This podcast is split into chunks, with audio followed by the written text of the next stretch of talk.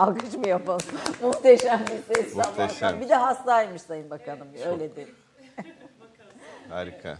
Çok güzel. Çok güzel. Harika. Çok efendim, teşekkür ederiz. Ee, Türk kahvesinde yine Yaprak Sayar'ın o güzel sesiyle programa başladık. Furkan da bize e- eşlik ediyor. Hasta olmasına rağmen Yaprak böyle muhteşem bir şarkıyla e, söyledi. Sayın Bakanımızın en sevdiği şarkılardan birisiydi. Evet, Milli Eğitim Bakanımız Ziya Selçuk bugün konuğumuz. Hoş geldiniz. Teşekkür ederim. Ee, efendim işte kahvenin e, rengi kara ama e, ikram edeni yüzünü artır demişler. Umarım kahvemizi beğenirsiniz. Evet. Umarım sohbetimizde bu bu çerçevede izleyicilerimizin sorularına mi- milli eğitimle ilgili e, bir sürü konuya ışık tutar. Tekrar hoş geldiniz bulduk. diyorum. E, Bir önce yaptığımız programda e, annenizden bir söz söylemiştiniz aklınızda kalan ne? Ağustos'ta atın kuyruğu dursun ama sen durma çalış. Bu bir yıl galiba çalışarak geçti. Ne yaptınız? Evet. Ağustos'ta atın kuyruğu çok hareketli oluyor sineklerden dolayı. Bizde bu yıl boyu sürüyor. E, çünkü gerçekten çok işimiz var. Ama bu işimiz var derken zamanın ruhuna uymanın gerektirdiği şartlara e, uymaktan bahsediyorum. E, elbette her ülkenin eğitim sorunları var. Türkiye'nin de var. E, bu anlamda çok yoğun bir çalışma dönemi geçti. E, bu çalışma döneminin asıl e, amacı bir plan, proje, fizibilite, simülasyon dahilinde ülkemizin eğitim sistemi için e, bir e, sistematik kurmak ve bu kurulan sistematiğin üzerine planlı olarak işler yapmak, altyapıyı kurarak, her türlü hazırlığı yaparak devam etmek. E, elbette memleketimin çocukları bizim deneme tahtamız değil. O yüzden de bütün hazırlıkları bitirerek yapmak, pilotlamadan iş yapmamak ve bütün bu süreci de uluslararası standartları dikkate alarak yönetmeye çalışmak. Yani ne çıkacak? Ee, bunu öngörerek önceden plan ve Tabii. programı yerine oturtmak. Bu Elbette. bir yıl bu plan ve programla mı geçti?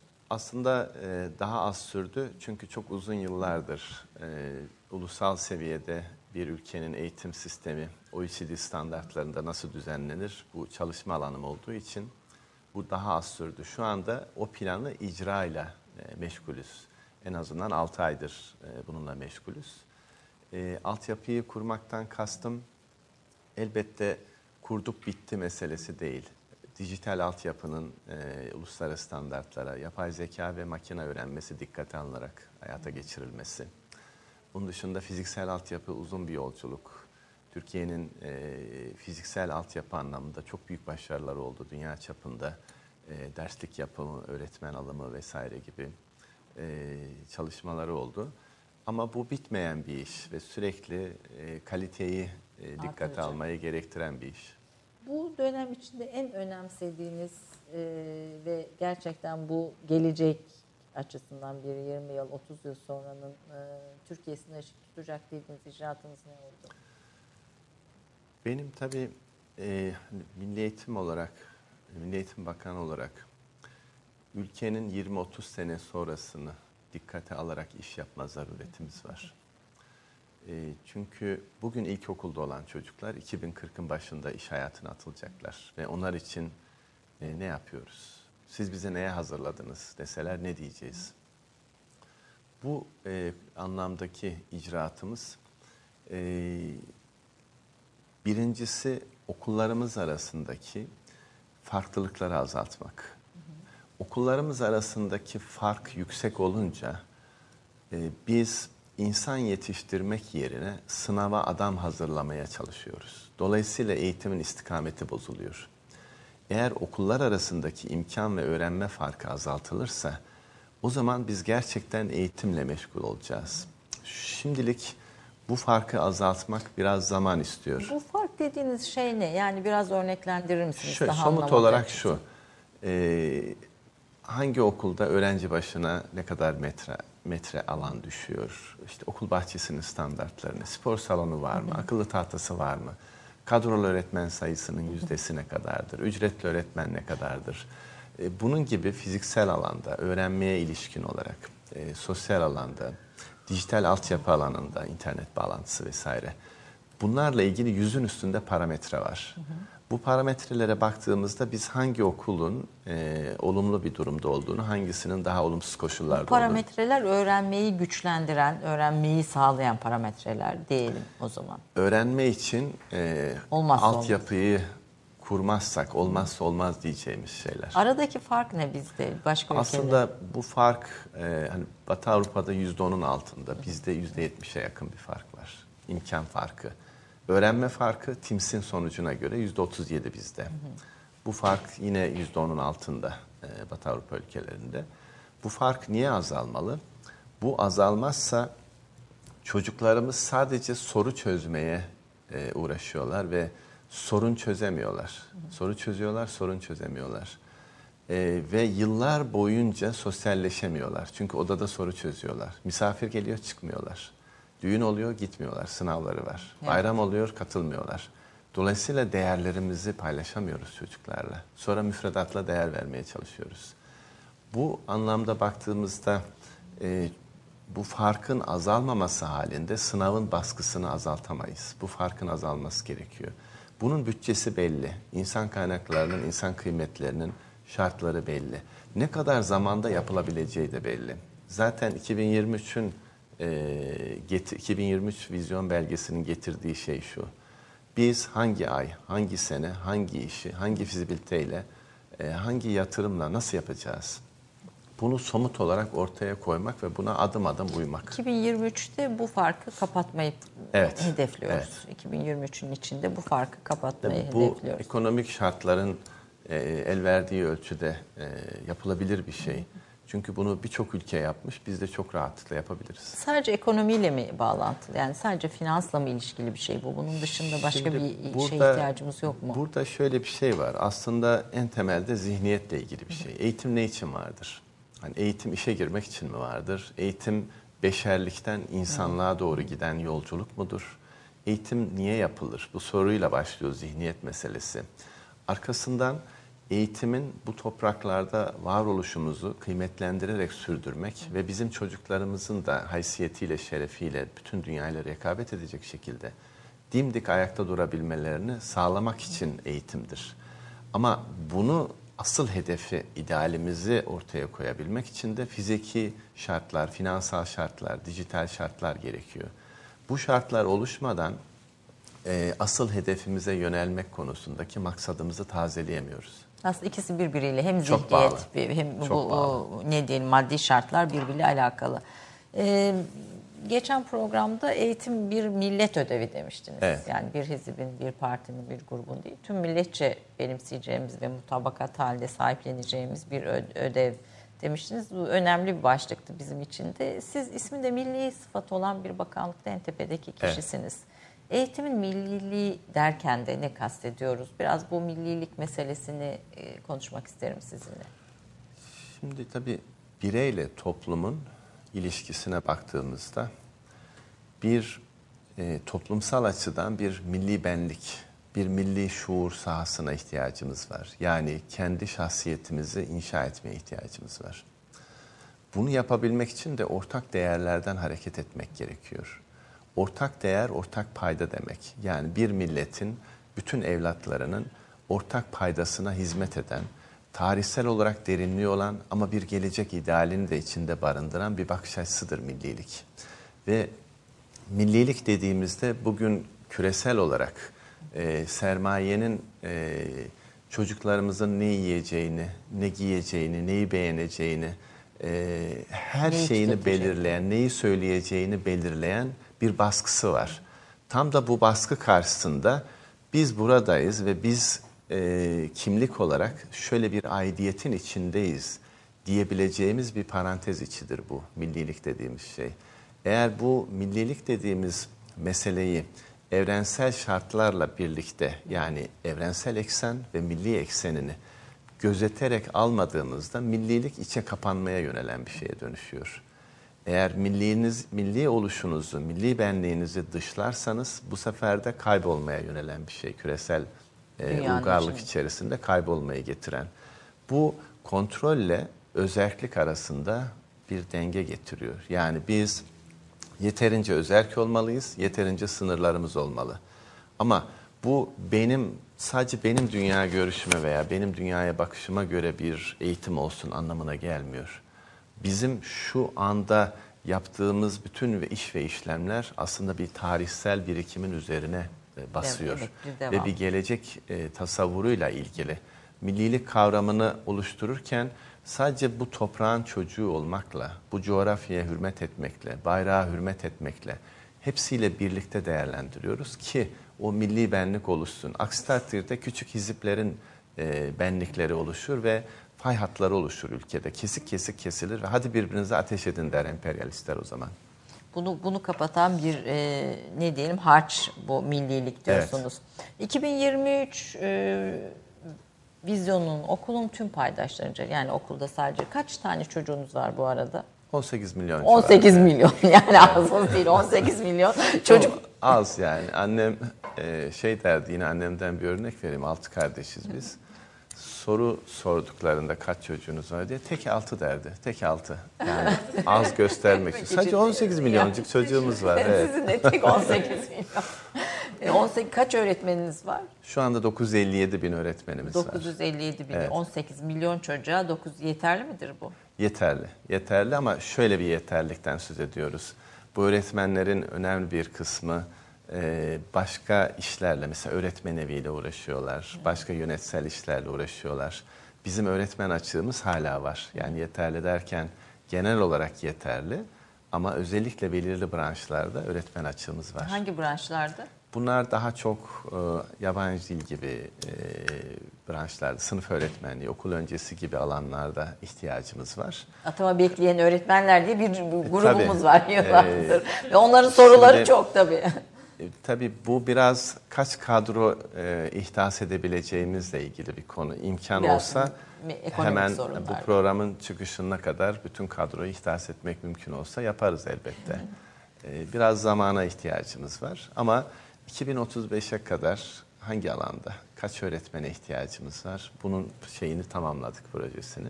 2035'e kadar Evet, bu, bu 2035'e kadrolar kadar. yerine Evet. oturacak. Bir de e, şimdi bu, e, bir taraftan da önüme gelen bir benim gündemim var ama bir de önüme gelen sorular da var. E, uzman baş öğretmenlik sınavı ne zaman yapılacak diye bir soru var mesela. Şimdi bu tabii çok uzun yıllar önce yapıldı. Ee, daha sonra e, bu kadro sistematiğinden dolayı bir durma noktasına geldi. Bununla ilgili bizim öğretmenlik meslek kanunu dediğimiz bir kanun var. Bu kanunun çıkması gerekiyor. Bu kanun çıktığında okul müdürlerinin e, kariyer temelli bir müdürlük yapıp yöneticilik yapabilmesi, öğretmenlerimizin tazminat hakları, öğretmenlerimizin e, atama ve yükseltilmesiyle ilgili bir kariyer sisteminin getirilmesi ve o zaman bu e, kademelerin yeniden tanımlanıp yapılandırılıp ekonomik karşılıklarının değerlendirilmesi söz konusu olacak. E, yalnız bunun bir bütçesi var, e, oldukça da yüksek bir bütçe. Bu bütçe imkanları el verdiğinde meslek kanunu çıkacak ve o çıktığında bu mesele de hallolmuş Yani olacak. o yüzden beklesinler Evet, diyelim. Bir de alan değiştirme ile ilgili çok soru gelmiş. Onu da hemencecik sorayım. Çünkü Biz gelmeye bunu- devam evet. ediyor sorular. Tabii bu sorulara somut yani yanıt vermek lazım. Aralık ayında tekrar yapılacak. Ama geçen sene yaptığımız gibi bir beklenti. Alan değiştirmek alan için, değiştirmek için başvurabilirler. başvurabilirler. Aralık ayında. Geçen sene yaptığımız gibi bu sene Aralık'ta tekrar yapıyoruz. Peki peki. Bu, bu iki konu çok fazla gelen sorulardan birisiydi. Ben tekrar hemen kendi gündemine e, dönmek isterim. Eğitimin ontolojisini kurabildiniz mi? Yine geçen programda eğitimin epistemolojisi ve ontolojisi arasında bağ kuramadık. Ontolojisi oluşmadı demiştiniz. E, bu bir yıllık sürecin içinde bir adım atabildiniz mi en azından buna ilişkin? Şimdi tabii ontoloji birkaç yüzyılda kuruluyor. E tabii öyle yani bir yıl değil yani. Ben adım dedim zaten dikkat Evet, ederseniz. adım dediniz. Ee, mesele şu, bizim eğitim dediğimiz, terbiye dediğimiz meselenin e, oturduğu zemine bakmak ve bu zeminin 1776'daki e, Batı tipi eğitim kurumlarının, mühendishane, Hümayun gibi, efendim işte askeri tıbbiye gibi okullar 1776'dan itibaren sisteme girmeye başladığında aslında orada ontoloji çatallandı Türkiye'de. Ve e, bu çatal hala devam ediyor. Yani mektep medrese meselesinin Ayrım, çatalı devam ediyor. E, bu ontolojinin kurulabilmesi için bütün ülkede ortak bir eğitim ideali de gerekiyor. Eğer bu ideal ya da tasavvur oluşursa ki bunun için mutabakat lazım. Yani millet benim çocuğum için hayal ettiğim şudur diye ortak bir hayale sahip olmalı. Bu hayal eğer biraz oluşturulursa bunun için de şey lazım. Yani adalet lazım. Şimdi itimat itikattan önce gelir. Yani Bu önce güzel bir söz. İtimat itikattan Evet. önce gelir. Önce itimat edecekler. Toplum it- itimat edecek, güvenecek. Sonra inanmaya başlayacak. Bunun yapa- yapılabilmesice adaletle ilgili bir konu. Yani siz adilseniz ki esmadandır, şarttır. Evet. E, ad- adilseniz toplum e, itimat etmeye başlar. İtimat kemikleştiğinde itikat yani güven, şey, inanç oluşmaya başlar. Ve o zaman da ontolojik çevrim dönmeye başlar. Ama bunu yapmak için topluma şunu söyleyebilmeliyiz. Biz 10 bin müdür aldık. 10 bin müdürü de ÖSYM sınavıyla aldık. Yani ben cep telefonunda kişileri müdür yapmadım. Bize e, itimat edin diyebilmek lazım. Güneş sokaktaki 100 kişinin hepsine, yürüyen herkese güneş doğuyor. Onların içinden 12'sini seçip size güneş yok, size var demiyor. İlahi adalet böyle bir şey. Kriterlerimiz ortak. Kriterlerimizin standart olması lazım. Biraz uluslararası e, ölçütlerin dikkate alınması lazım. Bunu yaparsak bir güven oluşacaktır zaman içerisinde. Ondan sonra biz ontolojiyi konuşmaya başlayabiliriz. Daha henüz bir küçük adım Henüz küçük adımlar var. henüz küçük ama bu da Evet. bu da bir ilerlemedir e, diye düşünüyorum. E, Milli eğitimimizin çözüm bekleyen ilk üç sorunu nedir diye sorsam. Benim için e, en büyük problem sınav anaforuna sebep olan şartlar. Yani okullar arasındaki fark. Bunu çözmeden hiçbir şekilde e, bütünsel olarak toplumun tüm e, evlatları için bir şey yapamayız. Bunu çözmemiz lazım. Şu anda daha küçük grup için kaynaklarımızı e, daha etkin biçimde kullanmaya çalışıyoruz. Ama elbette bütün toplumun da ihtiyacını Bunu karşılıyoruz. çözmenin öndeki engel nedir? Bunu Sayın çözmenin e, bir zaman iki finansman. Yani bunu çözmek için biz teknik kapasiteye sahibiz. Yani biz bunun stratejisini biliyoruz. Zaten yapılmış dünya biliyor bunu. Bu bilimsel bir konu bunun nasıl yapılacağı. Bir finans finansal ve e, fiziksel altyapı yönetimi bu. Yani bir kapasite yönetimi meselesi bu. Biz bunu çok rahatlıkla yapabiliriz. Ben benim özgeçmişimden dolayı e, pratik yönüm çok daha güçlü. Çünkü hep pratiğin içinde olduğumdan bunun e, teorisini bir akademisyen olarak elbette çalıştık. Ama asıl olan şey bu pratiği teoriyle birleştirmek. Yani biraz ikisinin ortasını bulmak, belki praksis denilebilecek bir kavrama doğru yaklaştırmak. E, bu anlamda İkinci konumuz yani bu farkları azaltmak birinci konum. İmkan farkını ve öğrenme farkını azaltmak. Birinci konumuz bu. İkinci sınav. İkincisi şu. Sınav birinci konuyla ilgili. bu bununla ilgili, Sınav, evet. ikinci konu öğretmen meselesi. Öğretmen meselesi yeniden tanzim edilmedikçe yani bu ülkenin hiçbir meslek erbabı ya da hiçbir bireyi e, tam insan olmak noktasında mesafe alamaz. Öğretmen meselesini güçlendirmemiz lazım. Bizim öğretmen yetiştirme geleneğimiz aslında çok güçlü. Ta Satı Bey'den, Emrullah Efendi'den bu tarafa doğru alırsanız aslında çok güçlü. Ve çok da işlek ve işlevsel bir metodolojimiz var öğretmen yetiştirmede. Ama 12 Eylül'le beraber bu, biz bu metodolojiyi kırdık. Bir Anglo-Sakson e, şeyi getirdik, metodolojisi getirdik. 12 Eylül müdür bunun kırılma miladı? Aslında değildir. Aslında e, Marshall yardımıdır. E, o dönemdeki okulları e, bir Amerikanizasyon sürecine tabi tutmadır. Aslında 1974-75'lerdeki e, öğretmen okullarına silahlar dağıtıp hadi birbirinize ateş edin denilip Bili- öğrenci olaylarının en bir ilk ayda başladığı evet, okullar baş- öğretmen tabii, okullar. Bir ayda, e, iki- bir buçuk ayda, 45 günde e, hiçbir ders almadan e, 70 binden fazla kişinin öğretmen olduğu bir dönem vardır ve bütün ülkenin öğretmen kadrosunun e, bu şekilde zafiyete uğratıldığı bir dönemdir. Ondan sonraki dönem 12 Eylül'dür, sonraki kırılma. O bir ön, ön hazırlık Tabii. dönemi. Ve şimdi artık öğretmenlik bir sınav kazanmak ve kapasiteyle ilişkili bir hale geldi ve iyi öğretmen olmak kimin derdi diye bir soru sorduğumuzda çocuklar diyor ki bizim derdimiz değil ben sınavı kazanmak istiyorum.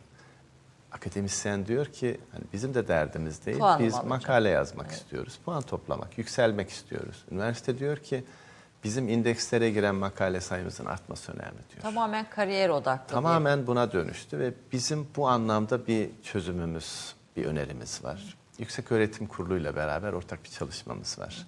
Birkaç tane eğitim fakültesini pilot olarak alıp bu eğitim fakültelerinde atama yükseltme yönetmeliği dahil, uygulama derslerinin yapısal nitelikleri dahil hepsini dönüştürüp yeniden bir numune e, ortaya koyabilmek için bir çalışma başlattık. Böylece bütün eğitim fakültelerinin e, şu andaki durumuna baktığımızda yüzde onlar civarında bir uygulamalı ders var ve bu uygulamalı ders de e, çok iyi işlemiyor şu anda. Yani çocuklar okullarda çok rahat staj yapamıyorlar çeşitli nedenlerden dolayı. Ama son kapatılan öğretmen okulundaki uygulamalı ders oranı yüzde elli civarında. Ve tümüyle yaparak, Yani yaşayarak teoriden pratiğe Tabii. geçiren, transfer eden bunu, daha bunu doğrusu. yapmamız ve o Üçüncü- geleneği Üçüncü sorunumuz Üçüncü, üçüncü problemimiz aslında e, dünyanın okunmasıyla ilgili bir konu. Yani ben bugün Şangay'daki ya da Japonya'daki, Tokyo'daki ya da başka yerlerdeki e, ders çizelgesine baktığımda örneğin liselerde gerçekten tedirgin oluyorum. Yani dünya başka bir yere doğru gidiyor. Başka bir evrilme var dünyada ve dünyanın dördüncü büyük kırılması geliyor. Yani ilk defa insan beynine yazılım yüklenecek olan bir dönem. Belki sıvı içerek öğreneceğimiz bir dönem geliyor 2040'larda.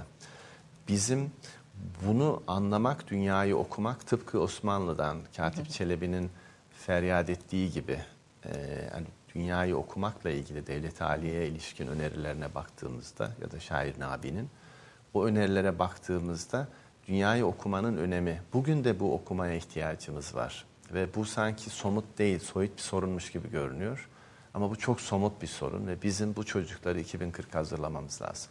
Şimdi bu hem Hobsbawm'un e, içinde bulunduğumuz çağ tarihte süreklilik kırıldı. Vardığımız nokta barbarlık ve aşırılık diye tanımladığı bir çağ. Ünlü bir tarih, yaşlı ve ünlü bir tarihçi olarak.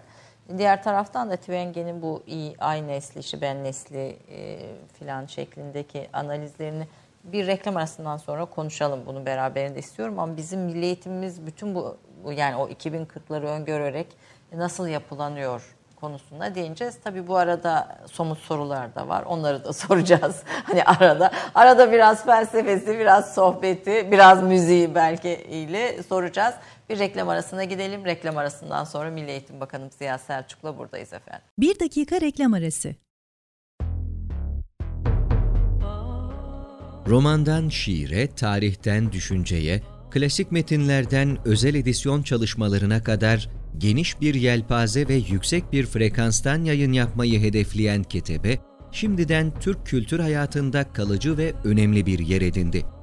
Edebiyatımızın seçkin eserlerine, genç kalemlere, tarihimizin engin zenginliğine, dünya edebiyatının hem güncel hem de klasik metinlerine, düşünce dünyamızın, maneviyat tarihimizin köşe taşlarına ve gün yüzüne çıkmamış değerlerine ev sahipliği yapmak, Ketebe'nin yayın politikalarının omurgasını oluşturuyor.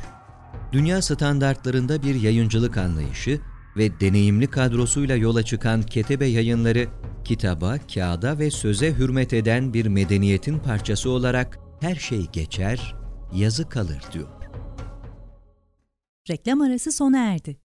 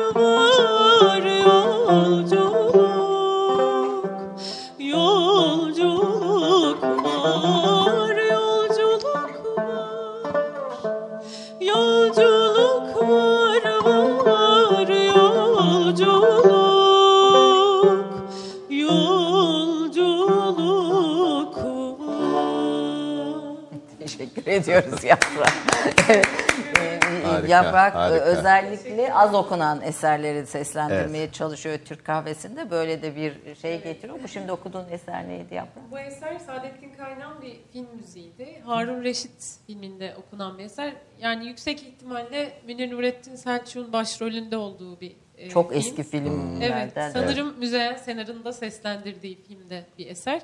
Pek okunmadığı için onu tercih ettim. Çok güzel. Harika. harika. Teşekkür ederim. Bu arada Gönlünüze Milli Eğitim- sağlık. Milli Eğitim Bakanımıza senin sormak istediğin bir soru var mıdır Yaprak? Yani benim sormak istediğim aslında reklam arasında da e, Onu bitti. Şimdi kendisine söylediğim bir şeydi. Seyircimiz de izleyicimiz de duysun. E, Türk müziğiyle ilgili bir çalışma var mı diye kendisine sordum. Çünkü e, maalesef hani ben de aslında genç jenerasyondan sayılırım ama tabii ki bizden sonra gelen çok fazla kardeşimiz var. Ben de bu müziği çok bilmeyerek büyüdüm. Ben bile böyleysem yeni nesli çok fazla Evet. düşünemiyorum. Yani bununla ilgili ne yapılabilir? Ayrıca yapılabilecek birçok şey için de ben her zaman hazırım. Bunu söylemek de isterim. Teşekkür ederiz. Bununla ilgili bir Tabii bir şey mesele aslında e, sanatı, sporu sistemin içerisine e, suyun içine şeker katıyormuşçasına sindirmek ve bu anlamda e, genel sanat yaklaşımımızın bütün okullarımızda okul öncesinden itibaren yerleşmesi temel hedeflerimizden bir tanesi. Tasarım beceri atölyelerinde e, her okulda bir sanat atölyesinin de olması, müzik atölyesinin olması şu anda 5000 civarında okulumuzda bunu gerçekleştirme imkanı bulduk bu sene. Ee, fırsat ve imkan oldukça bunun sayısını artıracağız. İstiyoruz ki her çocuğumuz sanatın ince ayarından geçsin ve şahsiyetinin oluşumunda o estetiği, o zarafeti hissedebilsin. Bu anlamda özellikle liselerimize yönelik olarak da e, Türk sanat müziği sanatçılarımızın e, liseleri ziyaret ederek bilinen meşhur şarkıların hikayesini çocuklarla paylaşmak bir sunum eşliğinde daha sonra da o parçayı icra etmek noktasında e, çocuklara konferans salonlarında şehir şehir dolaşarak e, böyle bir katkı sağlamaya gayret ediyoruz. Bu anlamda sizin de katkınızı çok önemseriz. Yani Ben de zevkle içinde bulunmak isterim. Çünkü gerçekten bizim e, musikimiz yani hani benim haddime değil belki ama bu işi yaptığım için bunu söylemek zorunda hissediyorum kendimi. Evet. E, ruhu incelten bir yanı kesinlikle var ve bizim geleneğimizin, bizim kültürümüzün edebi de bu müzikte var. O yüzden çok çok önemli olduğuna inanıyorum kendi adıma. İnşallah. Tabii bu mesele aslında böyle anlatarak söyleyerek değil de çocuğun eline mesela bir bağlama verdiğinizde Karacaoğlan arkasından yürüyüp geliyor. Yunus Emre arkasından yürüyüp geliyor. O yüzden meseleyi e, kitabi bir takım bilgiler yerine doğrudan doğruya çocuğu hayat sahnesinin içerisine dahil etmekle çok alakalı. Sanat eğitimi bundan sonra e, Evet, okullarımızda çok daha artıracağız çünkü e, o şekilde çocukların şahsiyetini e, daha kolay geliştirebiliyoruz. E, bu olmadığında sadece çocuğun bir yönü yani akademik olarak, zihinsel olarak belirli bilgilerin e, tekrar temelli e, öğrenilmesi, bellenmesi daha doğrusu derinlik sınırlı ortaya kalıyor. çıkamıyor. Evet. Duygusal hissediş Evet. belki be- beraberinde gelemiyor. Güzel haberler diyoruz bunları da sevinerek. Özellikle de tabii Türk sanatçılarının Karacaoğlu'ndan Dadaloğlu'na, Evet. Mah- Aşk Mahsuniye veya Türk müziğinin değerli sanatçılarının e, genç nesiller tarafından bilinebilmesini de ayrıca önemsiyoruz. Efendim bu e, ay jenerasyon işte bu barbarlık çağında ne yapacağız? Yani nasıl bir nasıl bir e, insan modeli ortaya koyacağız sorusu çok daha vahim. Yani geçen yüzyıllara göre daha vahim bir hızlı değişimle karşı karşıyayız.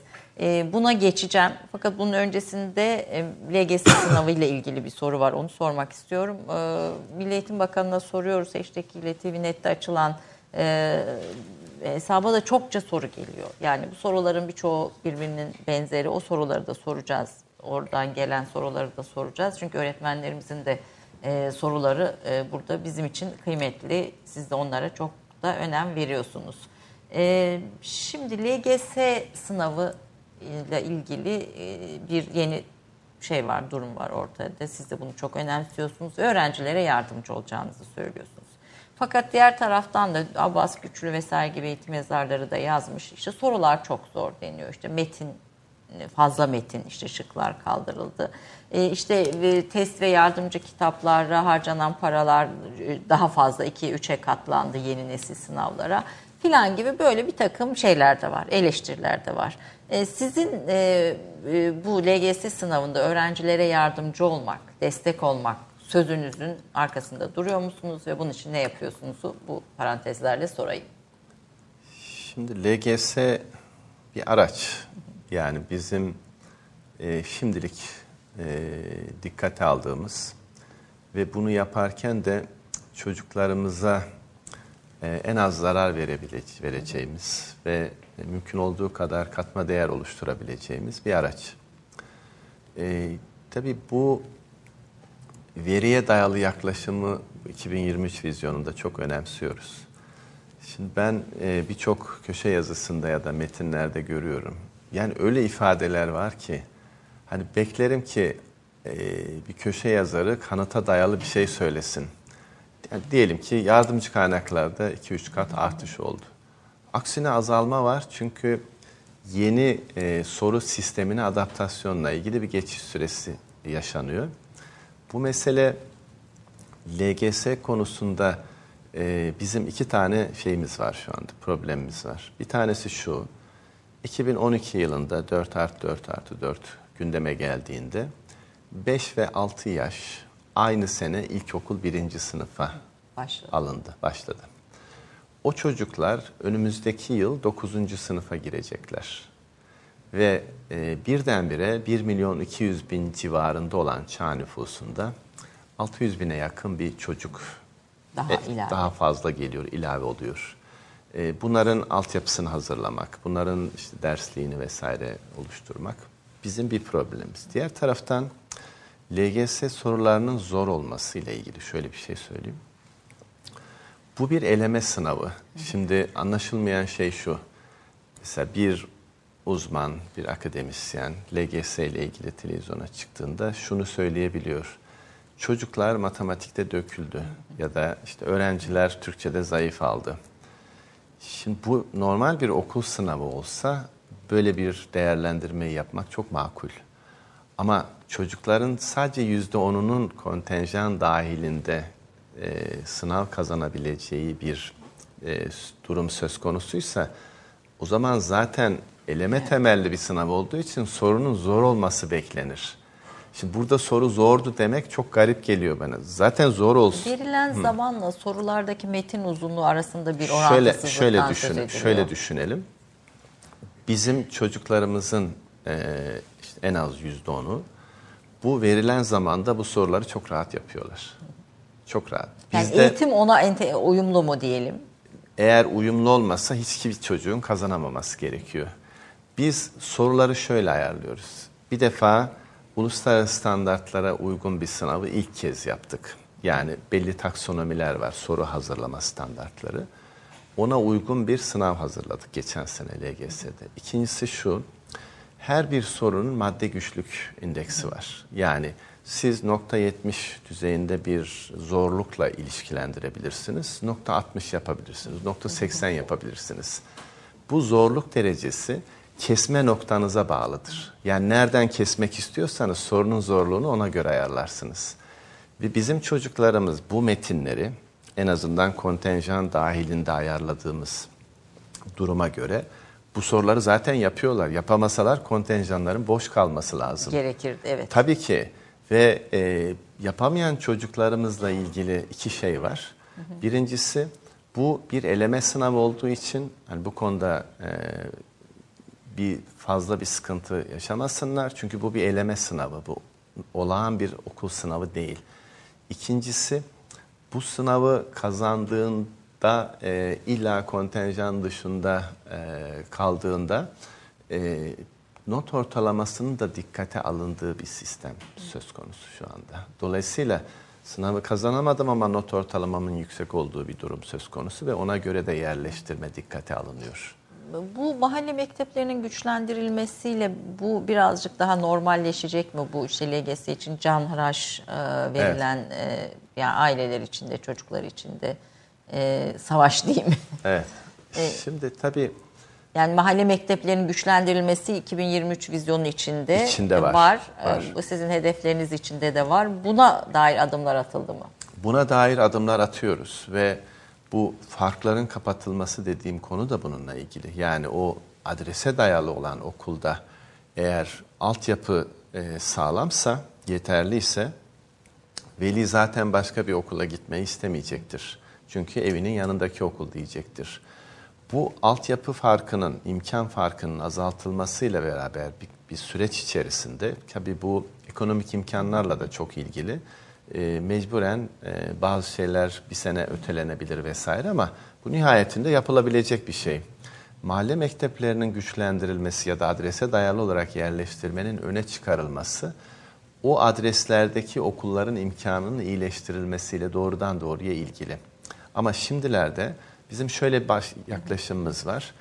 En zayıf okula daha fazla destek ver. En zayıf öğrenciye daha fazla destek ver. Belli bölgelerde öğretmen eğitimini daha fazla güçlendir gibi bir yaklaşımımız var. Yani dezavantajlı bölgelere öncelik veriyoruz. Bu, bu, bu da aradaki farkı yine Türkiye'nin eğitim farkı azaltıyor. oranları arasındaki farkı azaltmak için.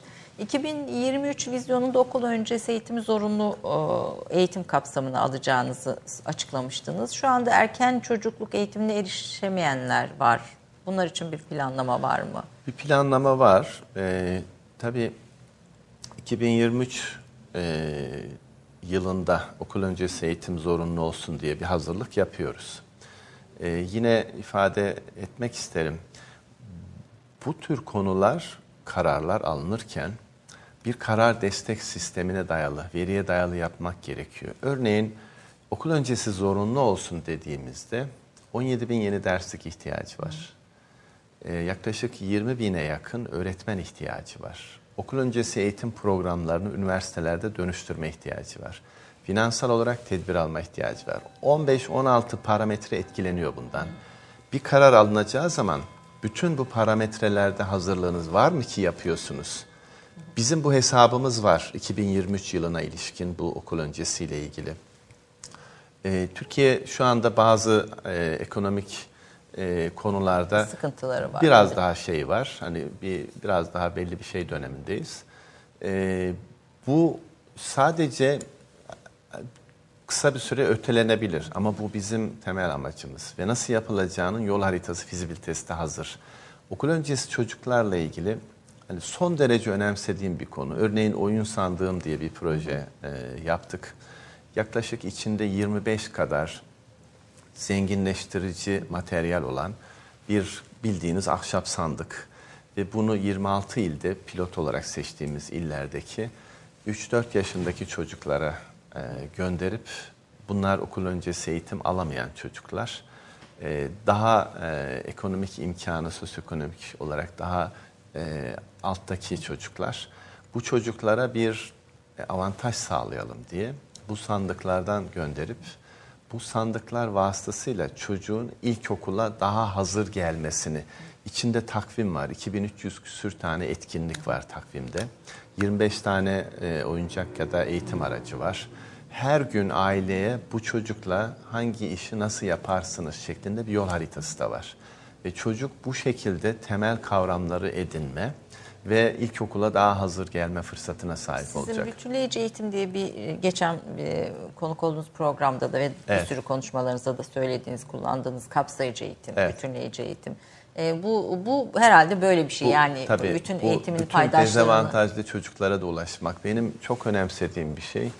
E, dil çok önemli. Yani dili eğer halletmezsek Dil derken Türk- Türkçeyi kastediyorum. Dili halletmezsek Okuduğunu anlamayı kastediyoruz. düşünceyi de halledemeyiz. Okuduğunu anlamanın ötesinde bir şeyi kastediyorum. Örneğin e, bizim e, Türkçe'de korpusumuz yok tam olarak bir söz varlığı derlemimiz yok. 2020 Mayıs'ına bunu bitirmeyi planlıyoruz. İlk makine öğrenmesi temelli dünyada korpusu çıkartıyoruz. Bu niye önemli? Eğer korpus olmazsa, derlem olmazsa Yayıncılar hangi yaşta hangi kelimeyi kullanacak bilmezler. Ders kitabı neye göre yazılır bilinmez.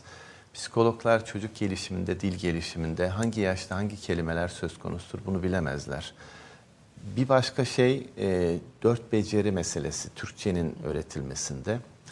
E, Türkçe'de maalesef biz bir paragraf soru soruyoruz, e, bir paragraf veriyoruz, altına üç soru soruyoruz. Bilirse Türkçesi iyi diyoruz. Ama dil çok daha kapsamlı bir şey. Yani dinleme becerisi, konuşma becerisi, oku, okuma, okuduğunu anlama becerisi, yazma becerisi. Bunların ayrıntılı olarak her çocukta ele alınması lazım. Fakat TOEFL gibi, IELTS gibi dünyada her dilin e, bu tür testleri, Sınavları var. ölçme araçları var. Ama bizde yok. Bunu hazırladık, bitirdik bir 6 ay önce. Pilotu bitti, çok başarılı. Bundan sonra dil öğretimi de bu dört beceri dikkate alınarak yapılacak. Yabancı dilde, Türkçe'de. Ayrıca okul öncesinde çocuklarımızın daha hazır gelebilmesi için onlara bu materyal verip de zenginleştirme çalışmasında okul öncesinde Okul, yoğunlaştırıyoruz. okul öncesine ayrı Çok özel özel tabii, bir önem özel. veriyorsunuz. Ee, her öğrenci özel e-portfolyo uygulamanız başlattığını açıkladınız. Bu nedir? Hedefiniz ne Çok böyle kısaca bir? şu, geçmişteki milli eğitim şuralarına bakarsanız, ta 1950'lerden beri bakarsanız, şunu fark edersiniz. Öğrencileri yönlendirmek için, rehberlik yapmak için, bu çocukların ilgilerinin, yeteneklerinin, becerilerinin, birikimlerinin, yaptıkları çalışmaların, hobilerinin, her neyse spor, sanat, müzik, ne yapıyorsa bu çocuğun bir havuzda görünmeli ki ben de ona göre rehberlik yapayım, yönlendireyim çocuğu. Her Milli Eğitim Şurası'nda söylenen şey budur. Yani çocukların ilgi ve yeteneklerini ölçerek bir yönlendirme yapamıyoruz.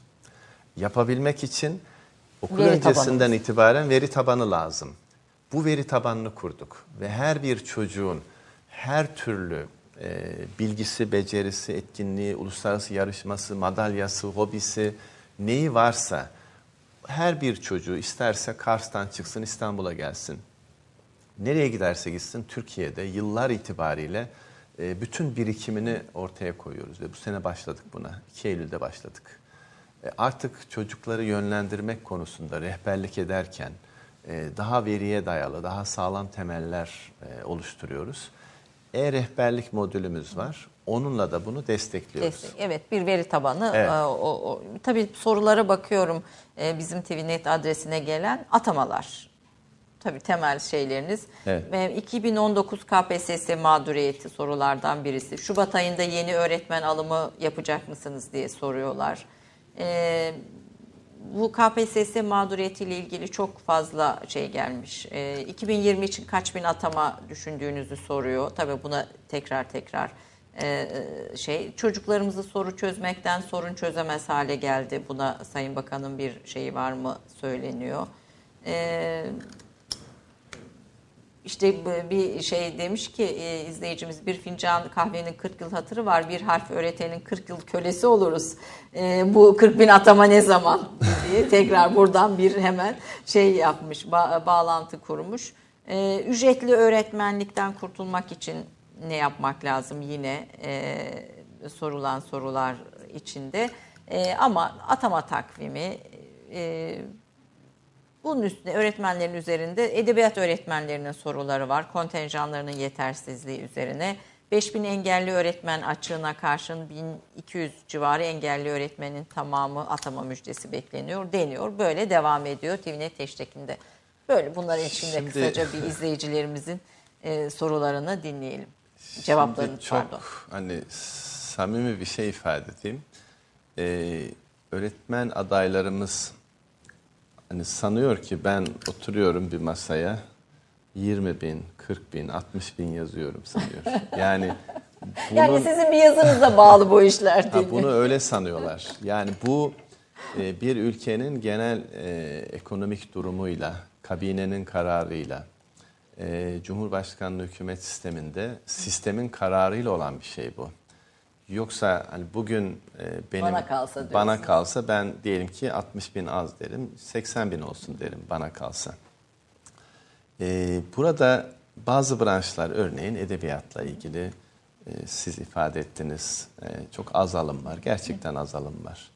Fakat bu şu demek değil. Yani biz şuna bakıyoruz. Diyoruz ki kaç e, hangi alanda kaç öğretmen ihtiyacımız var diye bunun bir istatistiği var. Bir yazılım var. Bu yazılım diyor ki senin haritanda şu kadar öğretmen eksiği var şu branşlarda. Öncelikli olarak nicel açıdan ve coğrafi açıdan bölgesel olarak şuraya şu kadar öğretmeni ataman gerekiyor diyor. Edebiyat öğretmeniyle ilgili e, zamanında doyum fazlalaştığı için ihtiyacımız olmayan bir şeyi almak da istemiyoruz. Yani çok basit bir şey söylüyorum. Yani diyelim ki birisinin özel okulu var ve diyor ki benim iki öğretmene ihtiyacım var diyor. Dört tane almıyor, iki tane alıyor.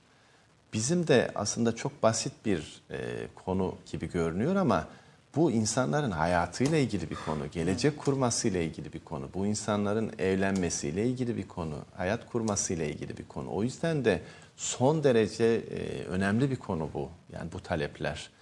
Biz şu anda ücretli öğretmenlik kalksın diye çaba gösteriyoruz. Nasıl kalkar? Kadrolu öğretmen sayısı artar. Artarak, evet. O zaman kalkar. Bu neye bağlı? Ekonomik imkanlar doğrultusunda. Dolayısıyla benden şu tarihte şu rakam şu kadar diye bir atama sayısını e, beklemesinler. Biz imkanlara çalışıyoruz, bakıyoruz yani ne yapabiliriz diye. Sonra bir e, ortaklaşa bir şey çıkıyor ortaya, manzara çıkıyor ve ona göre de bir kararı duyuruyoruz. Şubat ataması için de böyle bir çalışma devam ediyor. Evet, Şubat içinde demek ki en azından bu, rakamlar olmasa da belki Bu programın en zor ve terletici bu. terletici sorusu bu. Yani nasıl söylesem çünkü elimdeki para Kı- belli kıyamıyorum, diyorsunuz. kıyamıyorum. Ee, Yani Çocukları bu da seviyorum bu gençlere, öğretmenleri kıyam- de. gençlere kıyamıyorum. Sahiden Yani- gel- evlenecek belki işte Tabii. gelecek kuracak. Tabii bilmek ki, istiyor tabii yani ki. hayatını Yani bilmek istiyor bir eğitim Bilmek istiyor ne olacağını. Ee, biz de kendi karar dahilimizde olan hususlarda emin olun hemen sorunu çözüp karar almaya çalışıyoruz. Ama bazı meseleler hükümet meselesi, bazı meseleler mali meseleler. Dolayısıyla hemen bana sorduklarında böyle bir soruyu e, mesela bana diyorsunuz ki alan değişikliği ne zaman olacak? Aralıkta olacak. Çünkü imzayı ben atıyorum. Yani o belli. Ben atıyorum. Hemen söylüyorum onu rahatlıkla.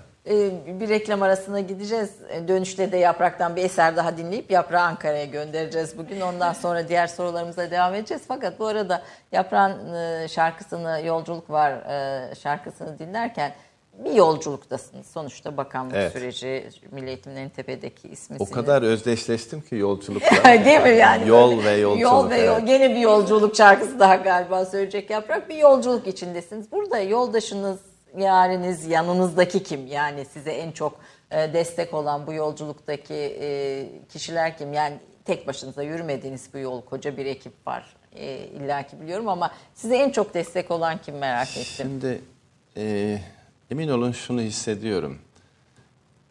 Toplumdaki tüm fertler iyi olsun diye uğraşıyor. Yani çocuklarının geleceği için uğraşıyor. Eğer bana tuzak kurmaya çalışmıyorlarsa ki onların niyetiyle ilgili bir sorun var. İstiyorlar ki daha iyi bir ülke olsun, daha iyi bir eğitim olsun. Çocuklarımız daha iyi şartlarda eğitim alsın. Ben bu anlamda hem velilerimizden hem de öğretmenlerimizden hani gönül dolusu bir destek görüyorum. Bunu nerede görüyorum? İl il dolaşıyorum, büyük ilçeleri dolaşıyorum. Dün e, Yozgat'taydım, evvelki gün Sivas'taydım, ondan önce Urfa'da Akçakale'deydim. Yüz yüze binlerce insanla karşı karşıya geliyoruz. Niyetimizi gördüklerinde, çabamızı gördüklerinde benim hissettiğim şey şu. Diyorlar ki e, biz sizin destekçiniziz. Bu benim için yeterli. Elbette yanımda çalışma arkadaşlarım var. Ankara'da beraber çalıştığımız arkadaşlarımız var. Hep beraber bir ekip olarak e, bir şekilde omuz vermeye çalışıyoruz. Ama Ankara'nın Ankara'dan daha önemlisi, Ankara Milli Eğitim'den daha önemlisi. Mutfakta olanlar, sahada olanlar, öğretmen odasında konuşan kişiler. Onların desteği çok önemli. Ve ben öğretmenin itibarı için, öğretmene değer verilmesi için bu kadar çaba gösterirken onlardan da böyle olumlu bir karşılık görmekten mutlu oluyorum. Öğretmenlerle birlikte Evet, yürüyorsunuz beraber aslında. yürüyoruz. Bera- beraber yürüyorsunuz. E, Ben reklamdan sonra demiştim fakat yaprağın uçağa yetişmesi için şimdi evet şimdi ne söyleyeceksin bize? İki seçeneğimiz var. Siz seçin isterseniz. Bu Sayın Bakanımız seçsin. Ee, Arif Sami Toker'e ait bir eser var. Bir Karagözlü'ye Aybalam. Bir de e, Aşık Veysel'in birkaç gün önce doğum günüydü. Onun Uzun ince bir yoldayım türküsünü seslendirmek istedim. Yani Veysel Usta'nın ruhuna bir Fatiha okumakla Okey. ilgili fırsat olsun, Tamam vesile peki o olsun. zaman onu yapalım hemen. Peki o zaman Aşk Veysel. Gene bir yol. Yani Evet. bugün bugün bugün nasibi programı müzik nasibi yoldan kahve içtik ya size iki yol var, Evet yol evet var. tam böyle kahve şeyi. Ben de gidiyorum o yüzden Sen de herhalde öyle bir... herhalde bugün yollardan dinleyelim yaprak.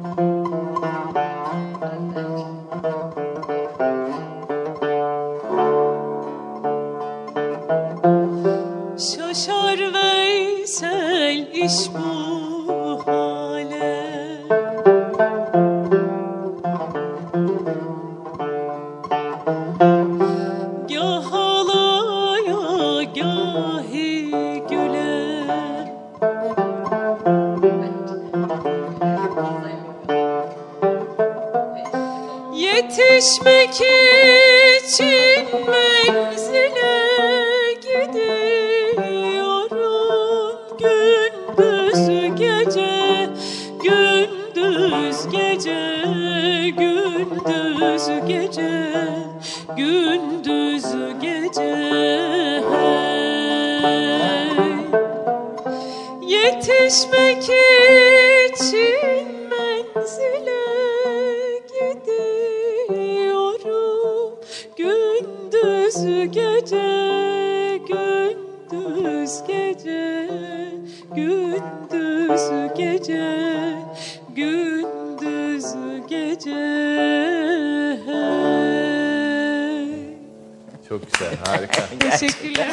eşlik etseydiniz daha da mutlu Sizin de olacaktınız. ağzınıza sağlık. Yani- Duyuldu mu bilmiyorum Evet ama evet yayına bence gitti. sesiniz de hiç kötü değil. Siz buradayken hani böyle bir şey söylemek hakikaten benim için saygısızlık. Estağfurullah. Estağfurullah.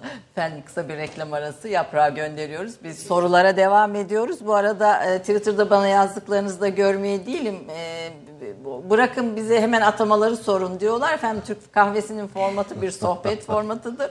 Haber programında o, soruları daha da direkt sorabiliriz. Ama biz buradaki soruları dönüşte tekrar sormaya devam edeceğiz Sayın Bakan'a. Yaprak çok teşekkür ediyorum. Sana da Furkan çok Sağ olun. teşekkür ediyorum. Sağ olasın.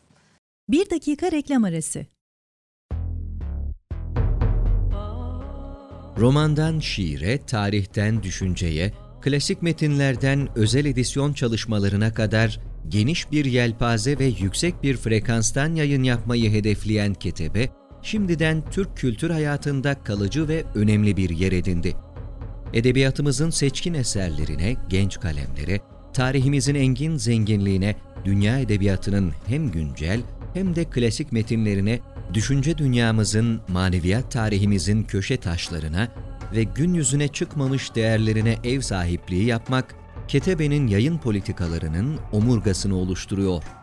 Dünya standartlarında bir yayıncılık anlayışı ve deneyimli kadrosuyla yola çıkan Ketebe Yayınları, kitaba, kağıda ve söze hürmet eden bir medeniyetin parçası olarak her şey geçer, yazı kalır diyor. Reklam arası sona erdi. Efendim e, Türk kahvesinde son bölümdeyiz. Yaprağı da uğurladık. E, onun güzel sesiyle güzel eserler dinledik. E, dinle- bu ara müzik dinlemeye vakit bulabiliyor musunuz? Yani e, çalışırken ihtiyaç oluyor. Çünkü gerçekten dinlendirici bir şey var. Benim açımdan eskiden beri hep çalışırken dinlemeyi adet edinmişim. Var mıdır böyle yeni bir hit şarkınız, sevdiğiniz bir eser falan böyle dinlediğiniz? Sizin bu Şimdi- şeyde de Batı müziğini falan da iyi takip ediyorsunuz. Queen'ler, Sting'ler falan Evet. dinliyorsunuz bildiğim kadarıyla. Evet, evet. Tabii e, benim için bir tür değil de o türün iyi örnekleri, hangi türse iyi örnekler. Örneğin işte Erol Parlak'ın, e, Parlak'ın işte Ecelsiz Ölüm türküsü. Bu ara. E, bu ara biraz ona e, yönelik olarak Biraz mırıldansanız desem ben böyle illaki şey bir hani e, Programdan sonra söz. programdan ama, ama izleyicilerimizle paylaşmak burada. Ben o kimin o ecel ecelsiz ölüm Kendisi, türküsü? kendi bestesi, evet. Ben hiç dinlemedim. Kendi kere Benim için büyük bir ayıp. Hemen program sonrasında Erol Parlak'ın o eserini dinleyeceğim. Elimizde bir ay jenerasyon var. Yani bir Twenge'nin tanımıyla çok bağlantılı, yetişkin olmaya hazır değil, depresyona yatkın, yalnız, sosyal uyum becerileri zayıf, e, toplulukla birlikte olma konusundaki becerileri e, daha az toplulukla bir arada daha doğrusu daha sanal paylaşımların dışında bir yeni jenerasyon geliyor önümüzde ve bu e, işte daha önce de konuştuğumuz Hobsbawm'ın e, tarihteki sürekliliği kıran barbarlar, e, barbarlık ve aşırılık çağına da uygun bir gençlik geliyor. Şimdi bütün bu konuştuklarımız, bu eğitim paradigmaları biz daha işte bu e, aradaki mesafeyi kapatmaya falan çalışırken böyle bir gençliğe nasıl bir eğitim yapmalıyız? Bizim e, hani iki türlü zorluğumuz var. Hani bunlardan bir tanesi bugünkü küresel uygarlığın kendi içinde bulunduğu travma. Yani açlığın ve obezitenin aynı dönemde bu kadar birlikte yükseldiği bir insanlık tarihi yok. Eğitim seviyesi ve refah arttıkça çevre kirliliğinin artması bir gariplik. Ee, bilimin gücü arttıkça teknolojinin öldürme gücünün artıyor olması büyük bir gariplik. dünyanın en büyük ekonomik krizini 2008'lerdeki dünyanın en iyi üniversitelerinde eğitim almış insanların çıkarıyor olması, bunun bir ahlaki zafiyet içerdiğini gösteriyor. Bu çağın kendisinin e, bir etik problemi var. Yani e, hani Taşköprüzade e, der ya, ahlakla yıkanmayan bilimin insanlığın hayrına olması söz konusu olamaz. Dolayısıyla bu bilginin ahlakla ilişkisini, etikle ilişkisini iyi kurmamız lazım. Biz dünyanın gitmek istediği yere gitmek istiyor muyuz sualini sorduğumuzda ben şahsen istemiyorum. Ha, Ben de istemeyenlerdenim. Ee, çünkü çünkü e, onların gitmek istediği yer sermayenin parlak nesne sendromu dediğimiz. Yani böyle sürekli bir şeyleri parlatıp gençlerin, çocukların dikkatini dağıtıp asla içe yönelik bir çalışmaya veya da bir ihtiyaca müsaade etmeyen, kişinin kendisi de yalnız kalmaması için işte telefonlar veya diğer araçlar her neyse bunların marifetiyle e, kişinin e, özüne yaklaşmasını engelleyen bir şey var, çağ var. Bu sadece bizim sorunumuz değil, oradan bize gelen bir problem bu. Eğitim buna ne yapabilir? Eğitim buna çocuğun içinin ve dışının dengesini dikkate alan bir e, terbiye yaklaşımıyla yaklaşabilir. Biraz önce ifade etmeye çalıştım. Öz, kontrol ve özellik arasında hassas bir denge var. Aşırı kontrol edelim, yasaklayalım. Hayır bundan bahsetmiyoruz. Sınırsız olsun ondan da bahsetmiyoruz. Bahsettiğimiz şey geniş bir çember çizip onun içerisinde hareket kabiliyeti vermek. Sınır olmadığında çocukların kişiliği gelişmiyor. E, bu yüzden de bizim eğitim sistemimizin insani sınırları, e, doğal sınırları, doğal derken kastettiğim şey şu. İki türlü ölçü var kainatta. Bir tanesi doğal sınırlar, bir tanesi de normatif, normal olan. Normal olan bu çağın normuna uymayı destekleyen ölçütler. Yani bu çağda Karen örneğin deyişiyle herkes neurotik, yani normal olmak neurotiklik. Doğal olmak kadim hiza, e, ezeli ve ebedi hizaya doğal fıtri dediğimiz hiza bu. Bizim bu hizayı yani doğal olmayı önemsediğimiz bir eğitimi öne çıkarmamız lazım. Normatif olanı, norma uygun olanı, bu çağa uygun olanı hep sorgulamamız lazım. Aksi halde hizayı kaybederiz. Bu çağda bu parlak nesne sendromu gibi e, araçlar çocuklarımızın dikkat odağını hani bozan ve bir şekilde e, hani eskiden e, insan kendisine e, içine bakmak için yalnız kalıp bir düşünceye, düşünce haline, bir kalp haline girmeyi sıradan bir ödev olarak yapıyormuş. Bu Çin'de de varmış. Bizim medreselerde Evet, de bir inziva köşesi Hem vesaire. meditasyonda var hem tekkelerde Tabii var. var. Buna müsaade edilmeyen sadece dışına yatırım yap, içine yatırım yapma. Hani denilen bir çerçeve var. Bunun için de çocuğun mesela bir manzara düşünün.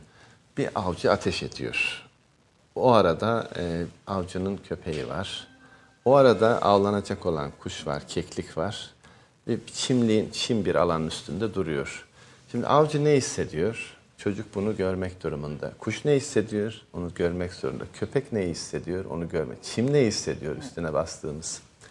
Eğer tabiatla bütünleşik bir eğitim çerçevesi, terbiye çerçevesi olursa bunların hepsinin ne hissettiğinin önemli olduğunu görür. Ama bugünkü küresel uygarlık avcının ne hissettiğiyle ilgileniyor.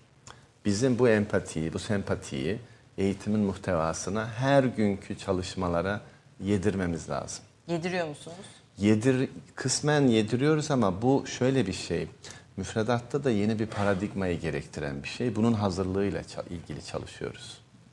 Peki süremiz çok azaldı ama önümde sorular e, çok da fazla. E, medeniyet enerjimizi geçen bir yıl önceki programda e, sembollerin ve kelimelerin öneminden söz etmiştiniz. Eğitimde bunlara çok önem verdiğinizi, buna ilişkin uygulamaları yap, yapıyorsunuz. Açıklamalarınızda da görüyoruz. E, medeniyet enerjimiz değerlerimizdir diyorsunuz. Bu bunu yansıtabiliyor muyuz medeniyet enerjimizi eğitime? Bunu aslında yansıtamıyoruz. Yani e, yansıtıyoruz dersek eksik kalmış olur. E, bizim değer dediğimiz şey aslında kök olan şey. Davranış dediğimiz şey o kökten çıkan dallar ya da düşünce dediğimiz şey vesaire.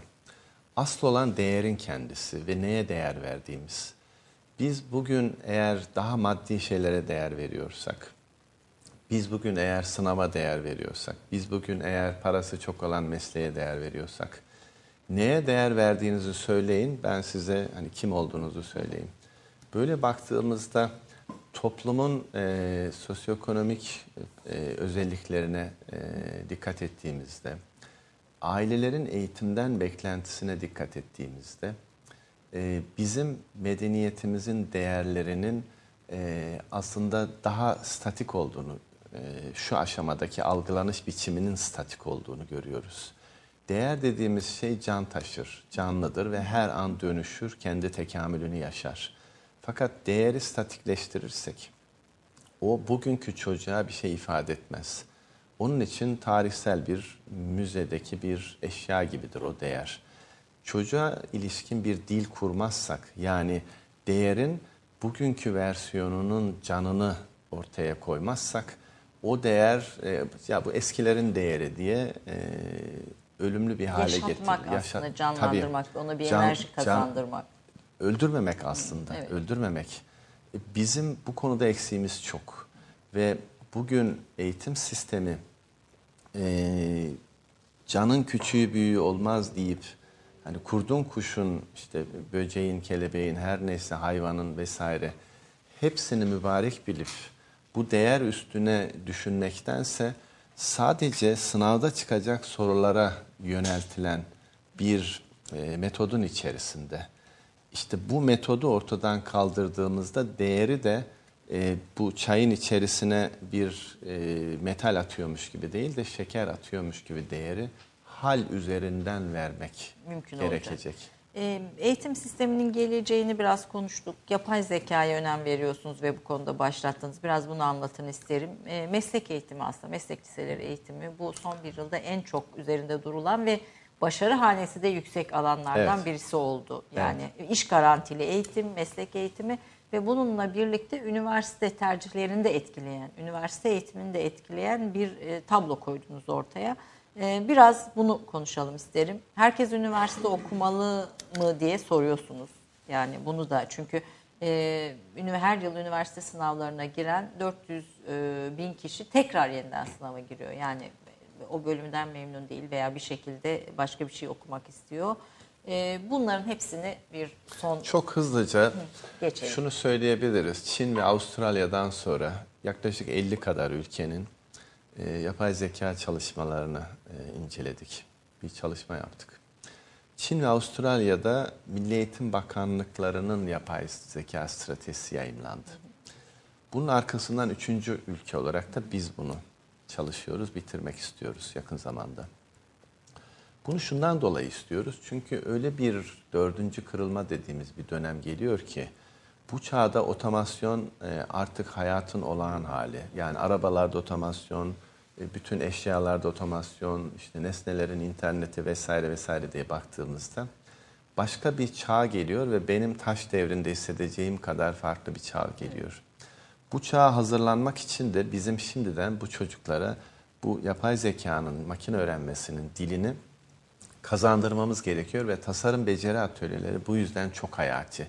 Üstüne üstüne vurguluyorum orayı çünkü e, tecrübi olarak hani deneyimsel, Deneysel olarak, olarak. çocukların bunu yaşaması lazım. Aksi halde e, hayatla bütün bağlarını kesiyoruz çocukların. E, mesleki eğitimle ilgili şunu ondan önce şuna şundan bahsedeyim. E, 400 bin kişi tekrar işte sınava girme ihtiyacında vesaire. Tabii bunun rehberlikle ilgili, yönlendirme ile ilgili eksik olan kısmı var. Bunun çocukların e, beklentileri ve karşılaştıklarıyla arasındaki boşluk meselesi var. E, çok nedenli bir konu bu. Bu e, lise halledilmeden bu problem halledilemez. Yani ben e, üniversitede e, çocuk istemediği bir şeyle karşılaştı da sınava girdi demiyorum. Liseniz iyi olmalı ki üniversiteniz iyi olmalı. Ortaokulunuz iyi olmalı ki liseniz iyi iyi olmalı. Bu manada çalışıyoruz ve onu okul öncesinden yüksek öğretimin sonuna kadar bir bütün planı, projeyi dikkate alarak bir yapılandırma içindeyiz. Mesleki eğitimle ilgili çok heyecanlıyız. Şundan dolayı herkes üniversite okumamalı. Yani bugün bakın bu seneki İngiltere'ye bakın. Yaklaşık yüzde 50'si üniversite sınavına girmiş ve üniversiteyi kazanmış. Yüzde 50'si üniversite okumuyor. Bunun temel, bu İsveç'te çok daha yüzde otuzlarda ya da başka ülkelerde de bu civarda. Bunun temel nedeni şu, toplumun her sosyal ve ekonomik katmanında bize e, iş gücü lazım. Hani bizim köyde derler sen ağa ben ağa bu ineği kim sağ. Şimdi herkes üniversite mezunu olursa bir defa e, üniversite mezununun bir mesleğe yönelmesi, tornavida tutması, e, eliyle bir takım uğraşlara girmesi, sanata yönelmesi, hobisini geliştirmesi, çocuklar olimpiyat sporcusu olmasına rağmen sınava hazırlanacağım diye bırakabiliyor ya da müzikle alakasını kesebiliyor. Bütün bunların önüne geçebilmek için meslek eğitim güçlendirmek lazım. Ekonomi için meslek eğitim güçlendirmek lazım. Peki nasıl yapıyoruz? Bütün illerimizin sektör analizini yaptık. Yani hangi ilimizde hangi sektör var? O illerimizdeki sektörlerle o ildeki meslek okullarının e, bölümlerinin yaptığı işlerin örtüşmesine baktık. Yüzde yirmiler civarında. Bunu yükseltmek istiyoruz. Bizim mezunlarımızın, meslek sesi mezunlarımızın yüzde sekizi kendi alanında iş buluyor. Yüzde 92'si çalışmıyor o alanda, çalışamıyor. Sektör çünkü başka nitelik istiyor. Endüstrinin Bütün talepleriyle tabii endüstrinin talepleri, ithalat analizi yapıyoruz. Bir bakıyoruz ki ahşap oyuncağı çok ithal ediyoruz. O zaman niye okulunu kurmuyoruz? Niye satış garantisi vermiyoruz? Niye iş garantisi vermiyoruz? Mesela bir bakıyoruz Türkiye'de işte hakemlikle ilgili bir okul yok. Bütün gelişmiş ülkelerde var. Onun lisesini kuruyoruz. Bizim savunma sanayimiz çok iyi. Dünyada ilk sıralardayız. Ama teknisyenimiz yok. Aselsan'ın içine okul açıyoruz. Bizim bu yeni dijital e, medeniyetle ilgili e, teknisyen düzeyindeki çocuklarımıza İTÜ'nün içerisine meslek sesi açıyoruz. Teknoparkı açtık daha doğrusu başladı. Bir çocuğun e, Ankara'daki fen lisesine gitmek yerine yaklaşık bir puanla meslek sesine gidiyor olması çok büyük bir başarı. Otellerin içerisine e, meslek liseleri açıyoruz. Hepsi iş garantili bunların. 11 tane açtık. 200 kadar daha açıyoruz. Hemen birkaç sene içinde 200 tanesini daha açacağız. Hepsi iş garantili bunların. Efendim Türkiye'nin işte mikromekanik alanında tek bir okulu yok, tek bir bölümü yok. Ee, bununla ilgili bir okul açtık Bursa'ya. Ee, en az bin tane mezun lazım ve neye ihtiyaç var ona bakıyoruz sahada. Hani mesela biz plastik sanayinde dünyada altıncıyız, Avrupa'da ikinciyiz. 15 bin civarında yıllık mezuna ihtiyaç var. Mezun sayımız 300 civarında. Çok az. Ve biz plastiğin kilosunu 2.8 dolara satıyoruz. Japonlar 16 dolara satıyor. Nano işliyorlar. Ne yapmamız lazım? Akreditasyon merkezi, mükemmeliyet merkezi kurmamız lazım. Bunlarla okulları birleştirmemiz lazım. Yaptık mı? Yaptık. İnşaatı bitmek üzere. Hemen e, önümüzdeki yılda sektör yaptı e, ve bitecek. E, önümüzdeki öğretim yılına hazır. E, şunu anlatmaya çalışıyorum. Erkek öğrenciler askerlikten dolayı meslek sesine işte gitmek istemiyorlar. Askerlik yasasını değiştirdik. Okullarda üretim yapılamıyor çünkü hazine %15 kesiyor. Rekabet edemiyor okul. O %15'i %1'e indirdik. Özel sektör meslek eğitim merkezi kuramıyor. Kuramayınca çıraklık ölüyor. Yasa değişti 3 ay önce. Özel sektör de meslek eğitim merkezi kurabiliyor artık. Meslek eğitim merkezlerindeki çocuklar biz oraya gitmeyiz. Çünkü bir de açık liseyi ayrıca bitirmemiz lazım. Peki onu da değiştirdik. Meslek eğitim merkezindeyken liseyi bitirmiş sayılacaksınız. Şimdi anlatmak istediğim şey şu. Saha ne istiyor? Dünya ne istiyor? Bizim okulumuzda ne var? Bunları harmanla. Yani sonuçta istihdam ve iş e, Kesinlikle, iş- kesinlikle. ta- işi Buraya- garantileyen bir eğitim modeline doğru geçiş Tabii, var ve gerçekten de e, son bir yılda gözlemlediğim Son en yılda. başarılı alanlardan birisi. Programın sonuna geldik ama ben e, bir öz eleştiri yapmanızı da isterim. Yani bu sürecin içinde. E, Bu yaklaşımım hatalıydı. Çünkü teori başka bir şey, saha başka bir şey. Türkiye'de Hakkari başka bir şey, Urfa başka bir şey, Aydın başka bir şey. Yani eğitim sahası olarak da, insan profili olarak da sahayı da gördünüz. Türkiye'yi dolaştığını söylüyorsunuz. Şunu yapmam hatalıydı dediğiniz veya kendi bu dönemin içinde hatalı bulduğunuz kendinizi bir nokta var mı? Şimdi bizim eee, aslında işimiz daha çok pratisyenlik, teknokratlık. Çünkü eee, bizim artık teorik olarak hani bir şey çalışmamız gerekmiyor. Türkiye'nin birikimi çok fazla. Bizim eksik olduğumuz yönler var. Ee, biz hata yapmakla ilgili hani bir korkumuz yok elbette yapabiliriz ama bunu e, aşağıya indirmek için pilot yapmadan asla çalışma yapmıyoruz. Altyapı hazırlamadan. Mesela diyorlar ki sürekli bir sene oldu niye hala değişiklik yok? Şimdi değişiklik yapınca ne çok değişiklik var oluyor toplumda. Değişiklik yapmayınca bakın toplumun talebi elbette önemli. Ama bizim fizibilitemiz daha önemli. Yani planlama, e, simülasyon, modelleme çok daha önemli. Veri ne diyor bana? Kanıt ne diyor? Bunu diyor. Biz onu takip ederiz. Toplum ne derse desin.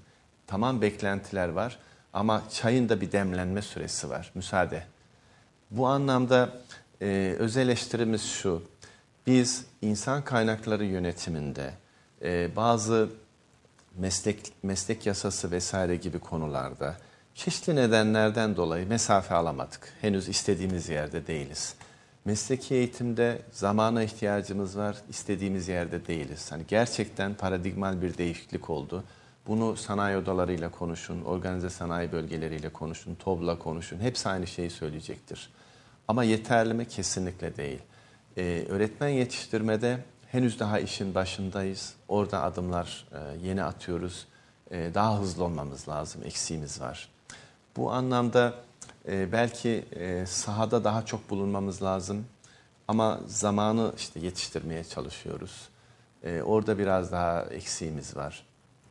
E, ve özellikle bazı konularda e, hedeflediğimiz 2023 vizyon belgesinde hedeflediğimiz bazı konularda çok beklediğimizin ötesindeyiz. Ee, bazı konularda da henüz daha başlardayız. Ama geneline baktığımızda vizyon belgesindeki hedeflerin %90'ını biz gerçekleştirmişiz. Hatta bazı yerlerde daha ilerideyiz. Yapamadığımız yerler de var. Örneğin e, özel yetenekli çocuklarla ilgili çalışmalarımız vardı. Onda henüz biraz geride kaldık. E, devam ettirmemiz lazım. E, mesela engelli çocuklarla, özel eğitime muhtaç çocuklarla ilgili ilerideyiz. E, yıllardır beklenen bir yönetmelik çıktı ve kamuoyu öylesine dua ediyor ki çok mutlu oluyorum. Yani bunda buna vesile olmuş olmaktan. E, bu şekilde eksiğimizin olmasından korkmuyoruz. Evet, bunları da görüyoruz Evet. diyorsunuz.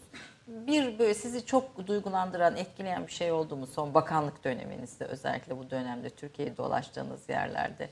Yani bir hikmet, bir söz, bir bakış, bir duruş var mıdır böyle aklınıza gelecek bir şey? Ya şöyle bir şey oluyor. Ee, ben tabii bu meseleyi sadece sınıfın içi olarak görmüyorum eğitimi.